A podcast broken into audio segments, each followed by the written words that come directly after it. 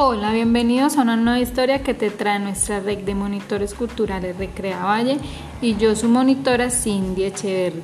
El día de hoy les voy a leer un hermoso poema sobre la creatividad y dice así. ¿Qué es la creatividad? Te preguntas mientras lanzas la duda a tu pensamiento sin conseguir aclararla. ¿En qué está lo creativo? Insistes con tu mirada ansiosa de una respuesta que te viene denegada.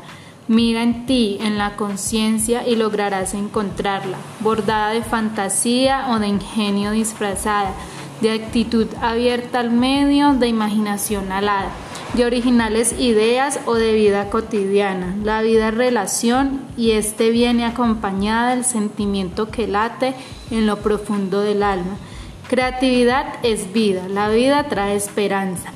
La esperanza es ilusión que el futuro pone alas escrito por el señor de la Torre en 1999. Este ha sido nuestro poema el día de hoy. Deseo y les haya gustado muchísimo. Hasta pronto.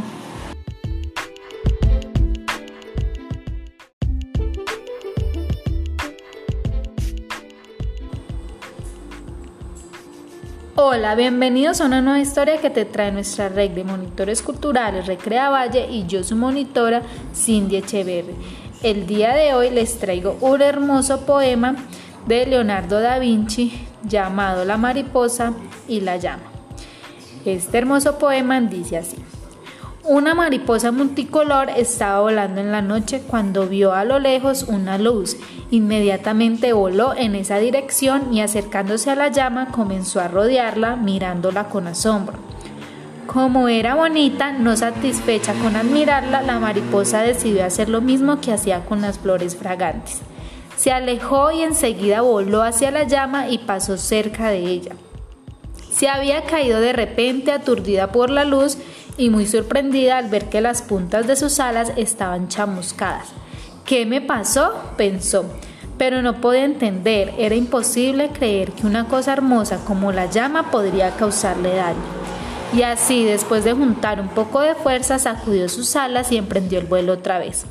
Giró en círculos y una vez más fue el juego con la intención de aterrizar en él, y luego cayó quemada en el aceite que alimentaba la llama brillante y minúscula. Maldita luz, murmuró la mariposa agonizante. Pensé que encontraría en ti la felicidad y en vez de eso encontré la muerte.